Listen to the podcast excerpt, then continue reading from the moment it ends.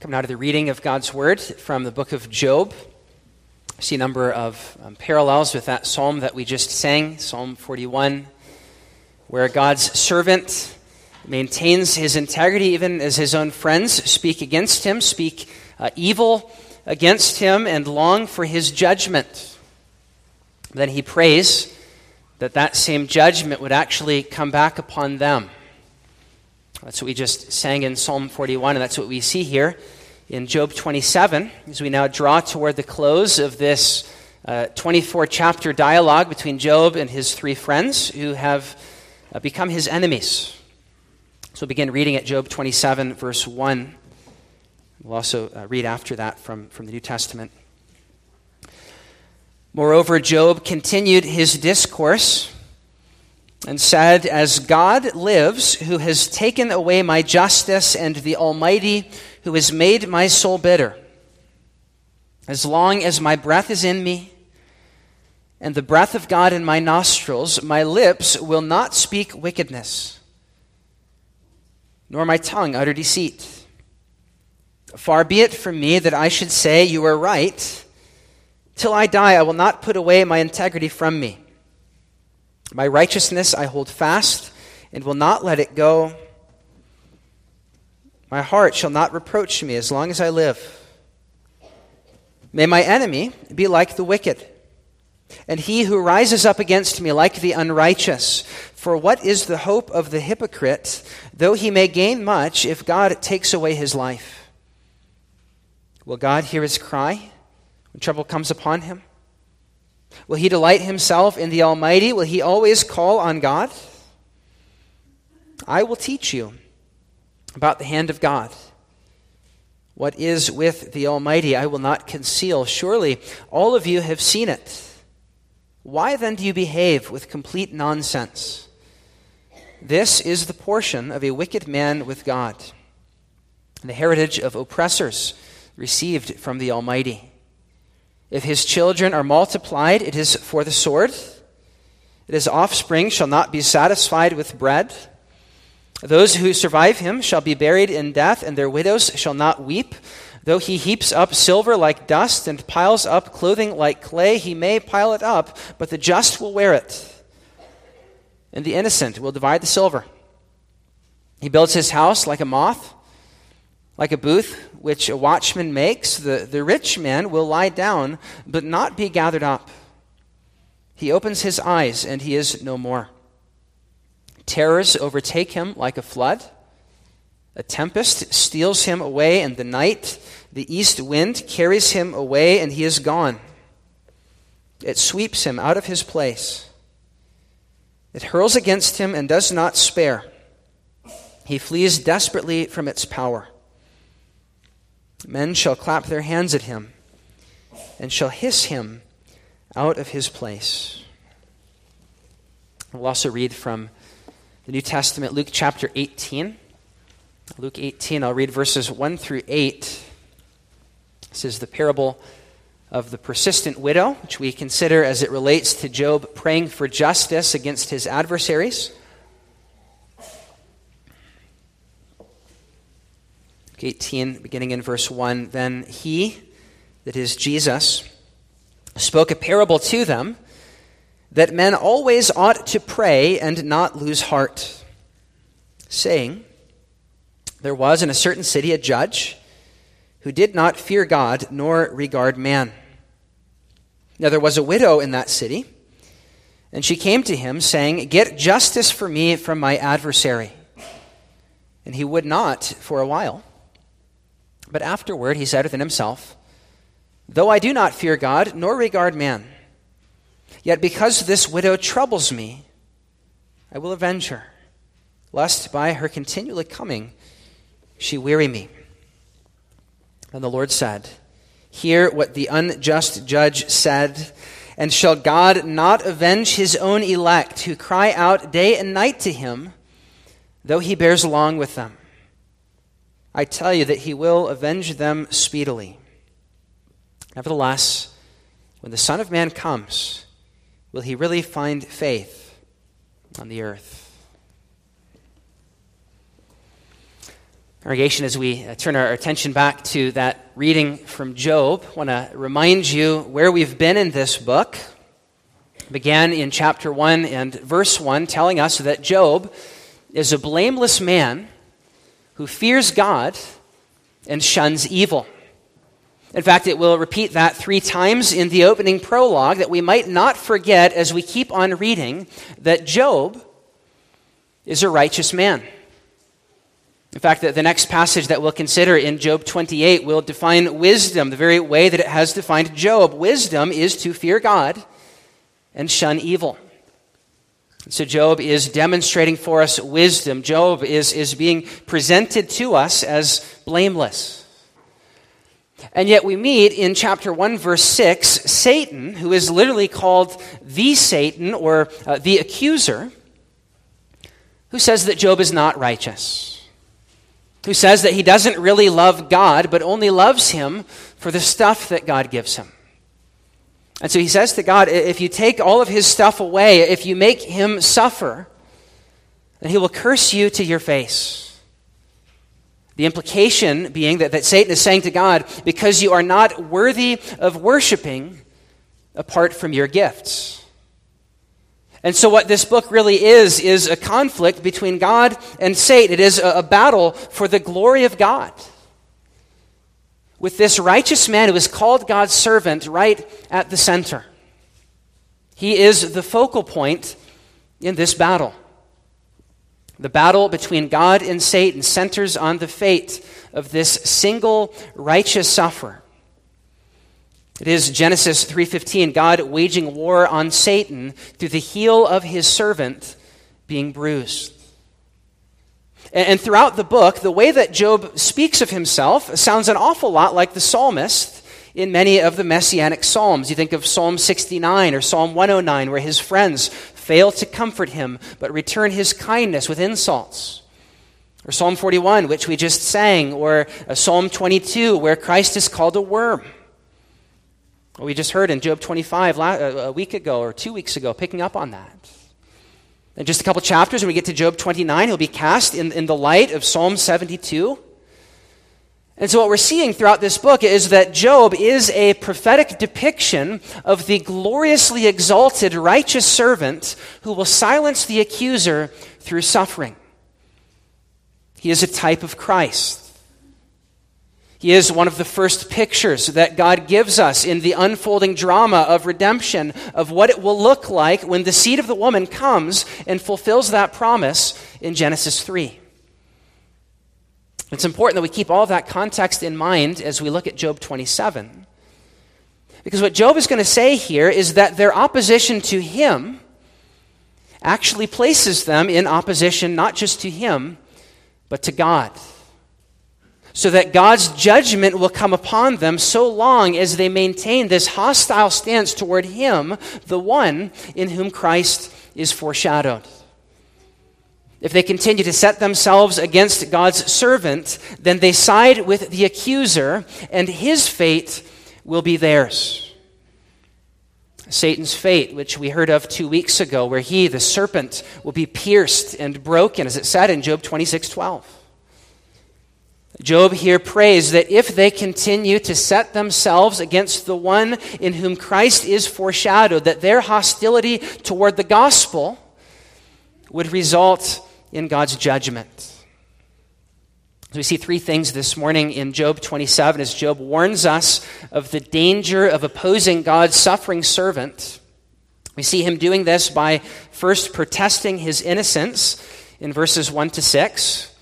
Then, by praying for justice in verses 7 to 10. And finally, by preaching about judgment in verse 11 through the end of the chapter. Job protests his innocence, prays for justice, and preaches judgment. Look at me first at how he protests his innocence. Again, we see this in verses 1 to 6, where he swears an oath and says, As God lives, and as long as his breath is within me, as long as the breath of God that, that God breathed into man in Genesis 2 7, as long as that remains in my nostrils, my lips and my tongue will not utter deceit and say that you are right. Here he's speaking to, to Bildad, Eliphaz, and Zophar. He's saying, I will not admit that you are right. I will not admit that I've committed some secret sin to bring all of this suffering upon me. Because that would be a lie. It would be to speak wickedness and utter deceit because it is not true. And so he says, I will not put my integrity away from me, but my righteousness I will hold fast and I will not let it go. Job here is vigorously defending what God has said of him in chapter 1 and what God will say of him again in chapter 42 that he's righteous.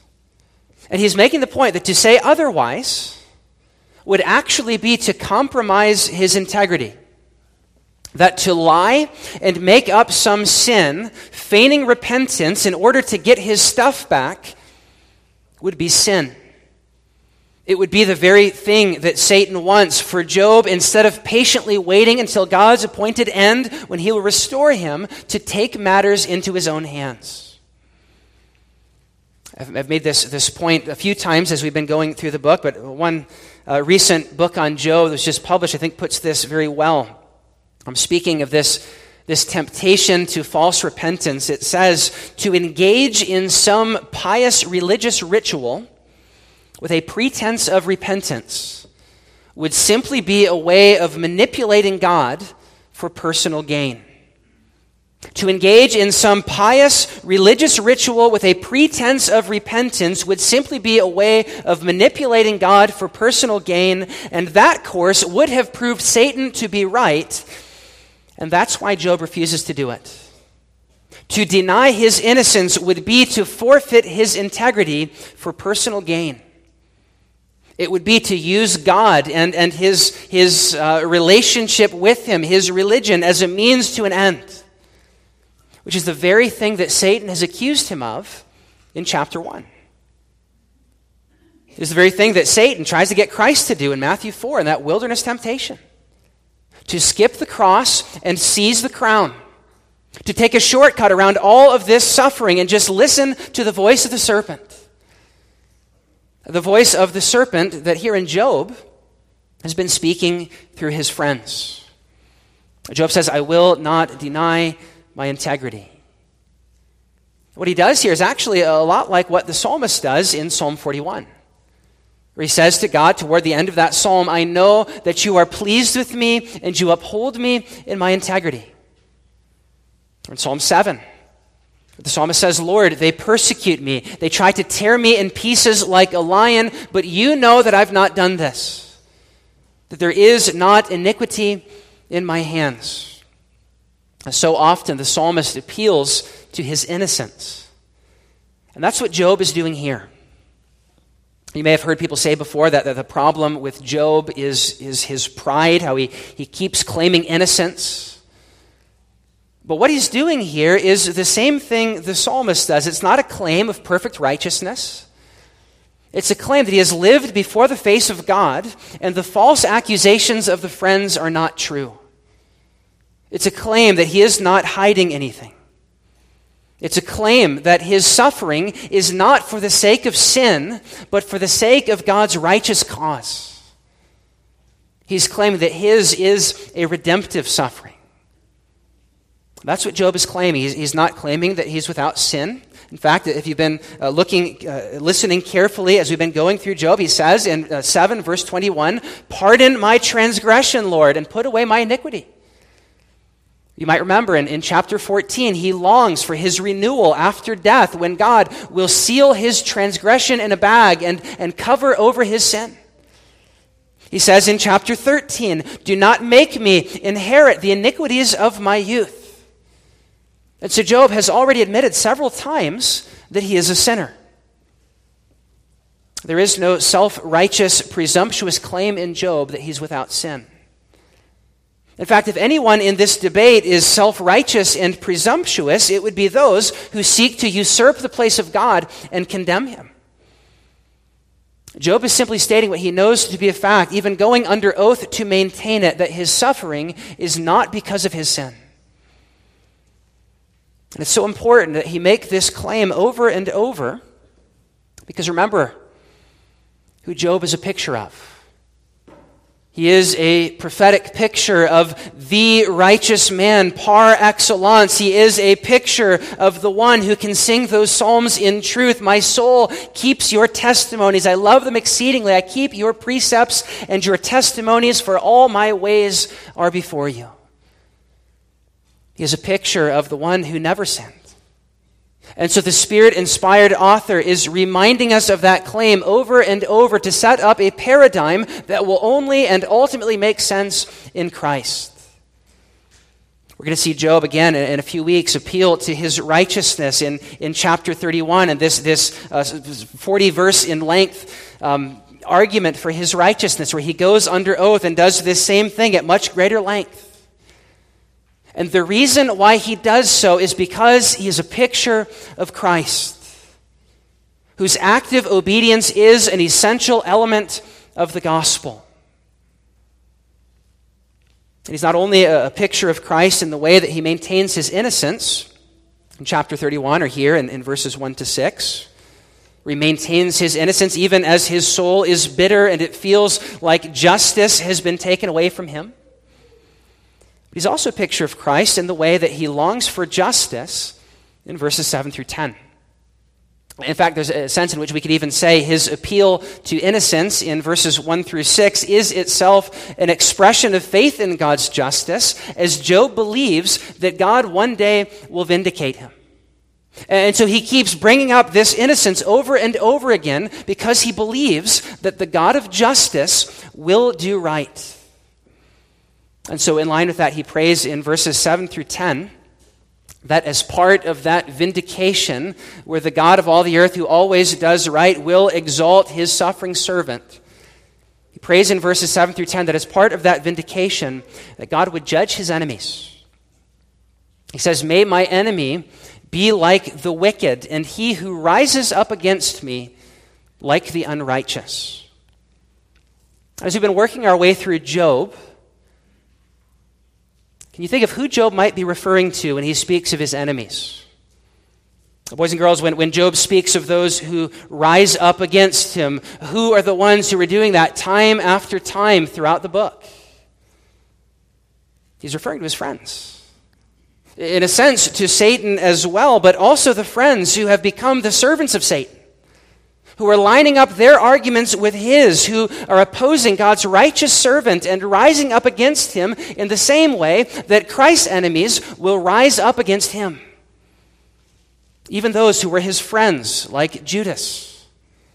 In fact, that psalm we sang, Psalm 41, where even the king's familiar friend rose up against him, even the one with whom they ate bread together rises up against him. The New Testament applies that to Judas who the psalmist then prays for judgment against. Job does the same thing here.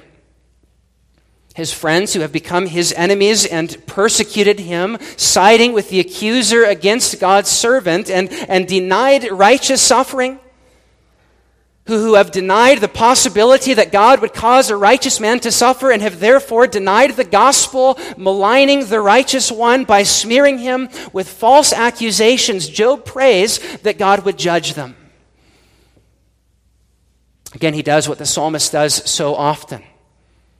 We see this especially in the Psalms of David, who, who says uh, things like Job does, and he says, Lord, those who rise up against me are ultimately not just opposing me, but you and your kingdom, so judge them. Remove them. Cause them to be like the wicked, who you will repay. They have been standing up as his accusers throughout this book, accusing him of gross immorality. Think especially of places like chapter 22, where, they say that he's the most wicked man on earth. And Job is saying, may the judgment that they continue to say, I deserve, may it come against them. Job is saying the same kind of thing that Deuteronomy 19 will say when it says, If a false witness rises against a man and testifies against him of wrongdoing, then you shall do to that false witness the thing that he ought to, the thing that he sought to have done to his brother. Job is praying in accordance with God's justice that will later be revealed in the law. He's saying, An eye for an eye, a tooth for a tooth. Let their accusations come back upon them. He's praying for justice. He's not seeking vengeance. Job is not seeking here to take matters into his own hands. And in fact, he'll say in chapter 31 that he does not rejoice at the destruction of those who hate him. Which means that he is not praying out of, of some ill will. He's not praying sinfully. He's not harboring unrighteous hatred. But he is praying out of a concern for the justice and glory of God. These people, in seeking to defend God, have actually set themselves against him and against his servant, and have therefore positioned themselves to deny the gospel. They're doing the same thing that Christ's accusers and Christ's mockers, Judas and the Pharisees and modern day enemies of the gospel and those who persecute the church all throughout the world and mock Christ and mock his servants. He's doing, they're doing the same thing that they will do. So Job is saying, Lord, judge them. He's saying, Lord, destroy the devil's work and every force which revolts against you and every conspiracy against your holy word. He's praying, Thy kingdom come.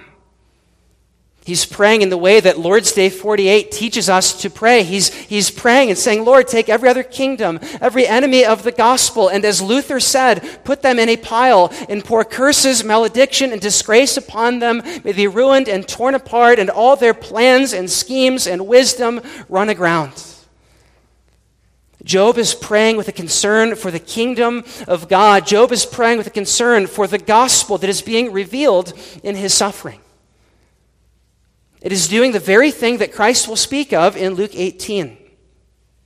Where he says that that woman went day after day after day to the judge and asked for justice from her adversary, and eventually he granted her request. And as Christ gets to the meaning of that parable, he says, Will not God judge his elect? Or will not God then avenge his elect who cry out to him day and night? And remember, in the introduction to that parable, it says that Jesus told that parable in order to teach his disciples how to pray and not lose heart. He told it to teach them and to teach us how to pray for justice. Job is here praying for justice. Job is here doing what, what David Wells calls rebelling against the world in its fallenness and refusing to accept as normal what is not. That's what he's doing also when he cries out to God in lament. That's what he's doing here as he prays to God for justice. And that's what we do as we too pray that God would right every wrong, that his kingdom would come, and that his will would be done. We don't pray verses 7 to 10 with regard to our own personal enemies, with regard to the enemies of Christ and the church, of whom Job is a type. We do so hoping that, that, that perhaps in God's providence, He will use temporal judgments in this life to turn those enemies to Him in faith and repentance. That's what will happen to Job's enemies, who in the end will become his friends as he intercedes for them in righteousness. And, and so, this sort of prayer is not at odds with an evangelical spirit. But as in Psalm 83, sometimes these prayers for judgment are unto conversion. In their case, it will be. But for any who continue to set themselves against Christ and the gospel, it will not be. That's the point that Job makes in the rest of this chapter, where after protesting his innocence in verses 1 to 6, an innocence, by the way, that is not somehow compromised by his prayer for justice in verses 7 to 10, he then preaches about judgment in verses 11 to 23. This really is tied quite closely with his prayer for justice and yet you see a bit of a shift in the grammar where instead of, of speaking in terms of, of petition, as in verse 7, where he says, May my enemy be like the wicked. Uh, now Job begins to preach with us, preach to us, and he says, I will teach you about the hand of God. He teaches his friends who have become his enemies, and he teaches also us about the judgment of God that will come on those who deny the mediator that Job has been longing for. About the judgment of God that will come upon those who deny the possibility of righteous suffering, who deny the, the gospel that is being pictured and presented in Job's suffering. Of God's Son who will suffer the righteous in order to silence the accuser for the glory of God. That's what this whole drama is all about. It's about Christ and the prophetic picture that Job's life is. And so now Job says, Those who continue to rise up not only against me, but against the one I foreshadow, this is what will happen to them. Verse 13, their heritage and their portion include five things First, he speaks of their family in verse 14 being destroyed. It says, Those who survive them will be buried in death. Their widows will not weep, meaning there will be no one to mourn for them since judgment will come to their whole family. Second, he says, The righteous will inherit the wealth of the wicked. All of the riches that they gained in this life will be, be nothing. As Job said earlier in verse 8, though he gained much, God will take his life away. He may pile it up, but the just will wear it, and the innocent will divide the silver. Job is saying, For the wicked man who maligns God's innocent and righteous suffering servant and propagates his anti gospel sentiments to his children, not only he, but they, provided they, they follow in their father's footsteps, will be taken away. Whatever wealth he has acquired in this life will be nothing. Though he has gained the whole world, he will lose his soul and he will not carry his riches into eternity. Third, on what they think is their security, verse 18 will not protect them when the judgment comes. In, in verses 18 and 19, Job speaks of the house that the rich man builds and how he thinks that that, that is his security, but it will not protect him in the end. Now, Bildad and, and Zophar and Eliphaz think that their security in this life is evidence of their righteousness, and, and so they trust in their works and in their wealth, which they believe is somehow an evidence of their works. But Job is saying, You have built your house upon the sand. Do not trust in your wealth, do not trust in your works, but trust in the mediator to come. That's been Job's message all throughout. The Redeemer, the one of chapter 9 and chapter 16 and chapter 19. I know that my Redeemer lives. He's saying, anyone who does not trust in him, fourth, will be swept away by the terrors of death. Verse 20, he says, Terrors overtake him like a flood, like the flood in Noah's day. A tempest steals him away in the night, like Paul says in 1 Thessalonians 5, like a thief in the night. Speaks of the east wind that carries him away and he's gone. Job is using language of, of judgment. Think of the east wind that, that caused the waters to part and then come down over Pharaoh, the, the, the flood of, of judgment in Noah's day. And he's saying, All who oppose God's servant, not just Job, but, but, but the greater than Job will experience this judgment. And then, fifth, they will be mocked.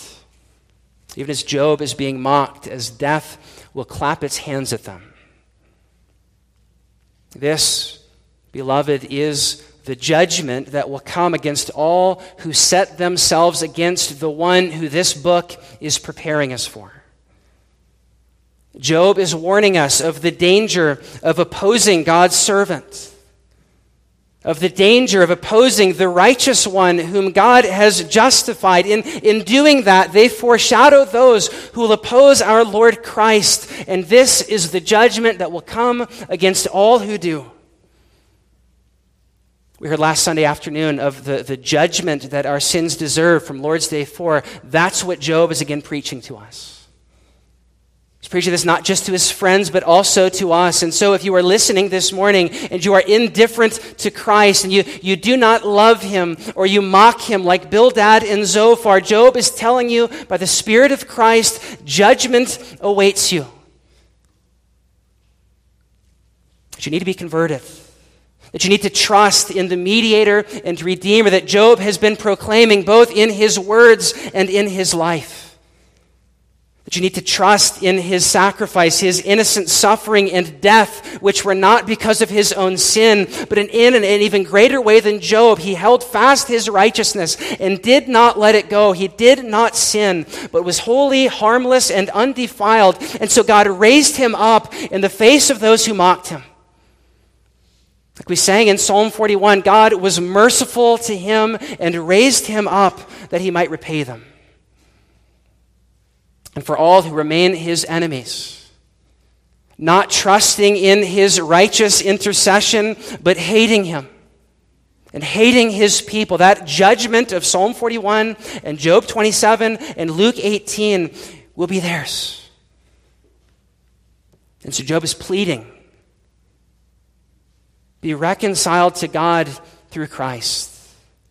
He's pleading, become his friend and not his enemy, and entrust your cause to him and be found righteous. Verse 6 not in yourself, but in him. And for all who are, trust that even though you may be called to share in this life with Christ in his suffering, he will bring justice, and he will vindicate his own. That's the hope for which Job longs. That's the hope into which Job is inviting us, and it's the hope that he's calling us to pray for. And to trust, like that widow in Luke 18, that the God of all the earth will do right. And that when the Son of Man comes and finds such faith, he will reward it. May the Lord give us grace to press on and not lose heart. Amen. Father, again, we thank you for this book and what a clear picture it gives us of the battle between good and evil, the battle between Satan and yourself, which is won by Christ holding on to his righteousness, suffering innocently and faithfully, even in the face of mockers. Lord, we thank you that by the end of this book, those mockers who hated your son become his friends that you answer Job's prayer for justice by covering their sin through righteous intercession. Same way that you, you have, have done through men like Saul, who hated Christ and persecuted his church, but became his apostle. Lord, we pray that all who oppose the Lord Jesus would indeed be fearful of the judgment that Job has just preached to us and would find refuge in your Son.